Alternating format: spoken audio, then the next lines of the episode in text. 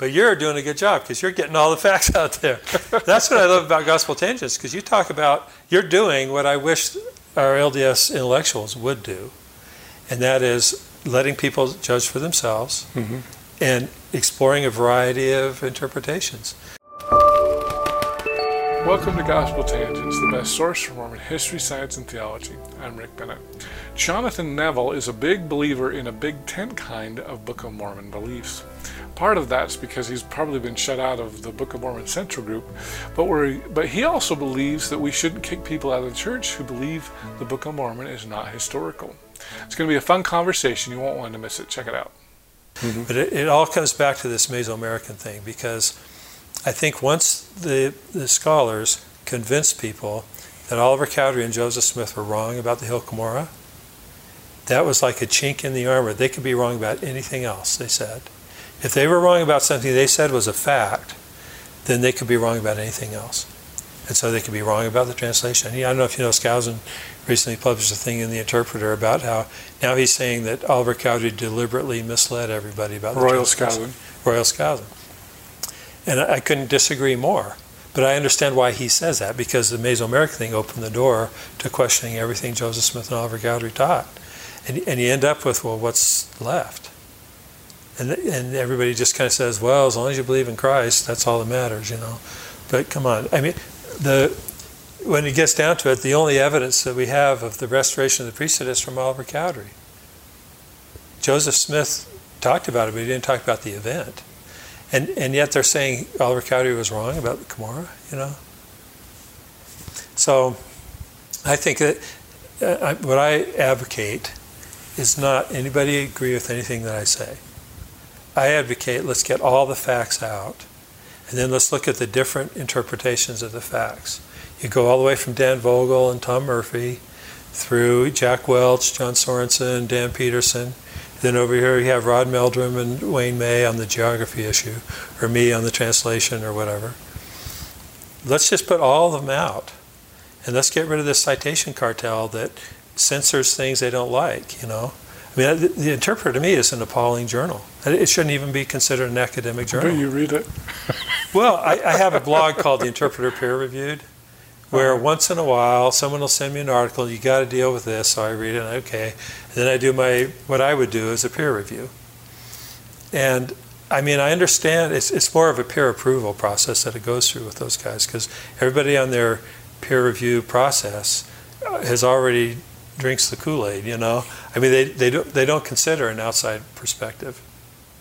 And I know because I've talked with them, you know, I, I know how they are. And you can read it in their journals. And they get upset that I even talk about it. Dan Peterson freaks out. I mean, he's in Dan Peterson's own blog that he does on his Patheos, whatever. hmm He's referred to me several times and has wants everybody to read this critical web page. There's a page that's critical of me all the time. And I've, at first I thought, well, I should respond to that, but then I read it, it's so ludicrous. I feel like if, if people can't discern fact from, you know, sophistry, then that's on them. I'm not going to spend all my time tamping down all the sophistry going around. I just feel like people need to present the facts. If the interpreter, the name interpreter kind of tells it all, because they feel like they are the credentialed class, they are the ones that should, they've been hired by the prophets to guide the rest of us, that kind of stuff, which they've said. And the name interpreter alone is a non-starter because they're trying to interpret the scriptures for us. I think the scriptures were given to people, ordinary people, that we can understand and interpret for ourselves. We don't need some scholars interpreting it for us. And having the, the advantage of using the Bible and Jonathan Edwards to understand the Book of Mormon is helpful, but it's not essential. But as soon as we say that we know better than the prophets, it's, you know, the gig is up, in my opinion. That's why I think so many people are in these faith crises. Because they say, our BYU teachers are telling us the prophets are wrong about this, but they are right about this.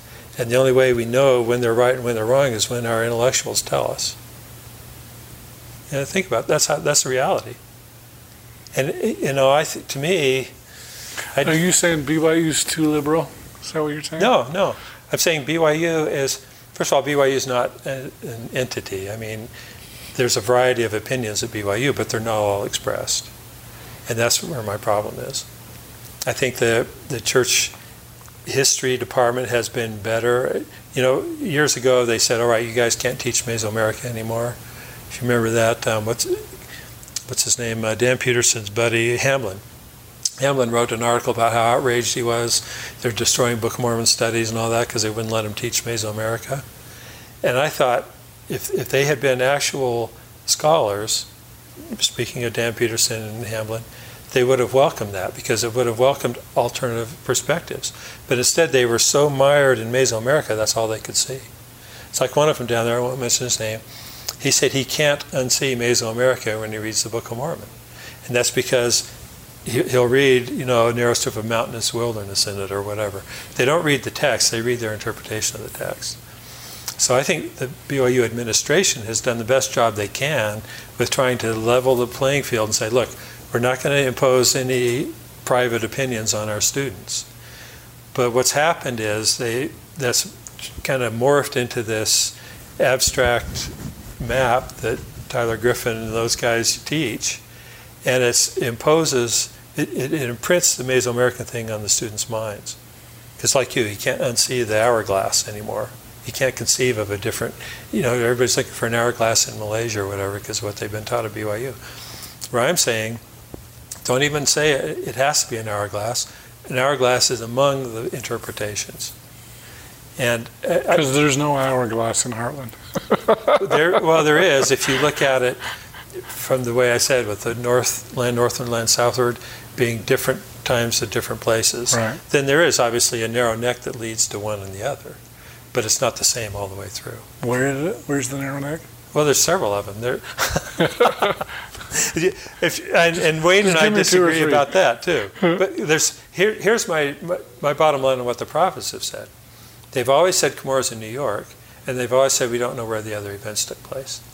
And that is the perfect response. And that's because some guy um, did a, an anthology. He said there are over a million mound settlements in, in North America. Today, there's about 100,000 that still exist. If you look at every one of those, they're potential Book of Mormon sites. And on top of that, you have this idea of the narrow neck of land, just like George Washington had one on the Hudson River.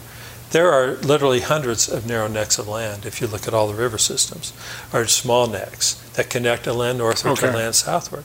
So you can't. That's why. So there's Wayne, not one. There's many. There's not one. There's many. There's. It could be. That's why Wayne and I disagree on on a narrow neck that makes sense to us, and I'm fine with that. I'm happy to have alternative ideas, because I think the only I think the only intellectually honest way to approach this is to spell out what the facts are of church history and what the text actually says and then develop alternative interpretations and not say this is the only one that's right. The reason I say Cumorah is an exception is because that's one of the historical facts. Oliver Cowdery said it was a fact, and the prophets have all said it. Nobody's, no single prophet or apostle has ever disagreed with that. And so most of them won't talk about it anymore. You know, they just they want to pretend one of the apostles told us there's no church department of geography. Stop talking about it, basically. And that's a legitimate point. On the other hand, when the the orthodox geography is what they're teaching at BYU and CES, which is this hourglass shape that's uh, you know hypothetical. It's it's otherworldly, basically. Um, to me, that's telling everybody the Book of Mormon is fiction. And that's why I think it's a serious. See, issue. but I don't even think Meso looks like an hourglass. Well, it doesn't. But that's why they say the north is east. And, you know, Sorenson said the directions are based on where they landed. And since they landed here, that, that became their west. And, well, we would, yeah. you know, that stuff. And I, I, know some of them have more fine details of they analyzed north and south. But it's all based in Central America because of the Times and Seasons articles. But I say, let's stick with what the prophets taught they were wise in saying we can't, we don't know where other things took place, but we know where Cumorah is. And if your interpretation of the Book of Mormon geography puts Cumorah somewhere else, then spell out. I disagree with Joseph Smith and Oliver Cowdery and Wilford Woodruff and Marion G. Romney and everybody else. Let's put that up front so everybody that reads your stuff knows what your position is. Don't try to hide it. Don't try to use this euphemism that well, you know, it was their own opinion and stuff. Let's spell out what they taught. That's why on one of my blogs I have my BYU packet on know, which atomizes most of these. I should supplement it with all of them, but people, I, I don't care what anybody believes. In fact, let me end with this because then there's probably time. I don't even care if people believe the Book of Mormon is a literal history. I don't think that's essential to salvation. I think what, what we have to agree on Zion is a big tent, right? There's stakes all over. Every stake is different. Every individual is different. What unites us is our devotion to Christ and our desire to build Zion, right? And short of that, we can all believe whatever we want. But what I don't want to have happen, and it's happened, I could give you plenty of anecdotes of this. I don't want people abandoning the ship Zion because they lose faith either in the Mesoamerican or the uh, abstract map that Tyler Griffin's teaching. And kids do. They look at that and they say the Mesoamerican doesn't make any sense. And, and the prophets taught this anyway, so why are we saying they were wrong? And related to that is the translation. You know, if people want to believe it. So, so you'd be totally fine with somebody that said the, the Book of Mormon's ahistorical, sure. but I love the spiritual message. That's right. That's fine with me. Hmm. And, and here's I've, I've talked about this a lot, but I don't know if my perspective has gotten through. Moroni 10, 3 through 5 talks about read this, ask the Holy Ghost, Holy Ghost manifests the truth to you, right? Everybody interprets that as meaning you have to have a spiritual witness. But that's not what Moroni said. The next few verses, he warns us against thinking that. He says there's lots of different ways the Holy Ghost works. And he talks about the gifts of the Spirit. One of those was the gift of uh, wisdom and the gift of knowledge. Those are not the same as a spiritual impression, right? And those are gifts of the Spirit. Some people have a gift of knowledge where they can learn things, and that's how they learn the truth, is through this gift of knowledge. Others have a gift of wisdom, which is kind of a nuance, but it's related to that. Others have, you know, a gift of healing or whatever. Someone could, could have experienced a gift of healing, like these evangelicals, they could experience a gift of healing, and I've talked to some that have had miraculous healings. And that's their testimony to them from the Holy Ghost, as far as I'm concerned. It's not, you know, I read the Book of Mormon, I get a warm feeling.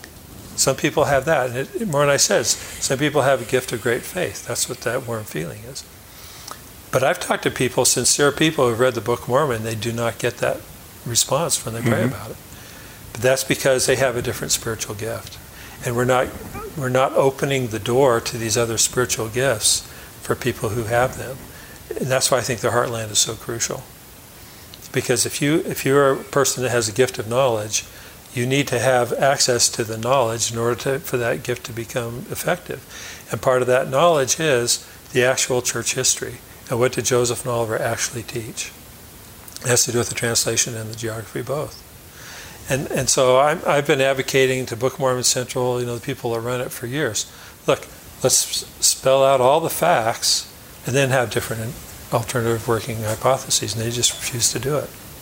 So, but you're doing a good job because you're getting all the facts out there. That's what I love about Gospel Tangents because you talk about, you're doing what I wish our LDS intellectuals would do. And that is letting people judge for themselves. Mm-hmm and exploring a variety of interpretations. My only bottom line is if we don't agree with or accept what the prophets taught, then what are we doing? Doesn't make any. Why even talk about the Book of Mormon if we think Joseph and Oliver were wrong? Because we shouldn't, certainly shouldn't limit it. Well, a person who believes it's ahistorical would believe Joseph and Oliver were wrong. Yeah, totally. So well, are you condemning them? No, I'm not. No, I just said I'm happy with people believing whatever they mm-hmm. want. And uh, first of all, I don't condemn even people who hate the church. Uh, that's their issue. I'm saying in order for us to be united as a church, the only things that matter is our devotion to Christ and establishing Zion. Everything short of that, people can believe whatever they want. I, I've, mentioned in a blog recently, I have a friend who's been a mission president twice who doesn't believe the Book of Mormon is a real history. Hmm. And and he's he's awesome. He's done a lot for the church. I mean, he sees miracles. He says I can't explain it all, but I don't. I think it was 19th century fiction, but I still believe in the church and what we're trying to accomplish. And he's still devoted to Christ. Oh wow, that's and, interesting. Yeah, and there's lots of people like that, and I don't blame him. I, I frankly, if it wasn't for the Heartland, I'd probably be in that camp too, because the Mesoameric thing is just preposterous to me at this point. That doesn't mean I condemn anybody who believes it. I'm fine for people to believe it if they want. But it's, it, I talked to a, a well known general authority whose brother left the church over this because he's a Mesoamerican expert. He'd written textbooks on, on Mesoamerica and stuff. He's an anthropologist. He said, as long as the church is teaching that, it can't be true. Because that there's nothing in Mayan culture that has anything to do with the Book of Mormon. And when you read what Brant Gardner or John Sorenson, these guys say about the Mayans, the Mayan culture, it's, I mean, I see where they're coming from because they're trying to confirm their biases. But the things they talk about are ubiquitous to all human civilizations. You know, you could you could go to China, Africa, you find those similar kind of things in every human civilization. That's why it's in the Book of Mormon. But that doesn't mean any civilization that has those characteristics is where the Nephites were. It's just a logical fallacy, and it's, it's such a blatant, obvious logical fallacy. And yet, it keeps perpetuating itself because their peer reviewers are all like mind, and they keep saying, "Yeah, you're confirming our bias. Go," you know. So, I'm just hopeful that we get to the point where the intellectuals in the church are honest enough to spell out all the facts. So we don't get a book like the Saints book that just censors Cumorah. We don't get um, a lot of these church materials that are taking a point of view and implicitly condemning alternative points of view. And especially, I'm opposed to points of view that try to tell us the prophets were wrong. So, I don't know what more I can say. All right. Well, we've definitely talked a lot. So. Yeah, probably too much. Yeah. No, that's good. So we we, we just have to have, have another conversation Okay. in a few months. So Yeah, the translation is, is a fascinating topic. yeah. But, uh, you know, I'm, I'm really sincere. I, I've had Heartlanders complain to me that I'm too nice to the Mesoamerican people. Uh, Seriously. I, I, they email me, tell me in person. I say, look, they're brothers and sisters in the gospel. And I, I even did a graphic where I showed people going into the temple on one of these open houses. And I had a little thing above it. I said, these guys believe Meso, these guys believe Heartland, these guys believe it's fiction. And they're all going to the temple. They're all brothers and sisters dressed the same. That's how I see it. Mhm. So I, you can believe anything you want. I don't care. But I'm just saying for people like me who look for knowledge, I like the knowledge side of it. I like to trust but verify. You know, obviously I have lots of spiritual experiences too, but people in other religions also have spiritual experiences. So to me, the spiritual confirmation is not that meaningful, frankly. I think it has to be accompanied. That's why Joseph Smith talked about evidence of its divine authenticity. I've talked, you know, I've lived in other around the world, and I've talked to people in all different religions. They can all give you examples of how God intervened in their life, or directed them, or gave them confirmation of their beliefs. I mean, that's a ubiquitous thing for anybody who desires to know God. So it's to me, it's not evidence of the truthfulness of the Book of Mormon by itself. It is if you if that's the gift you have.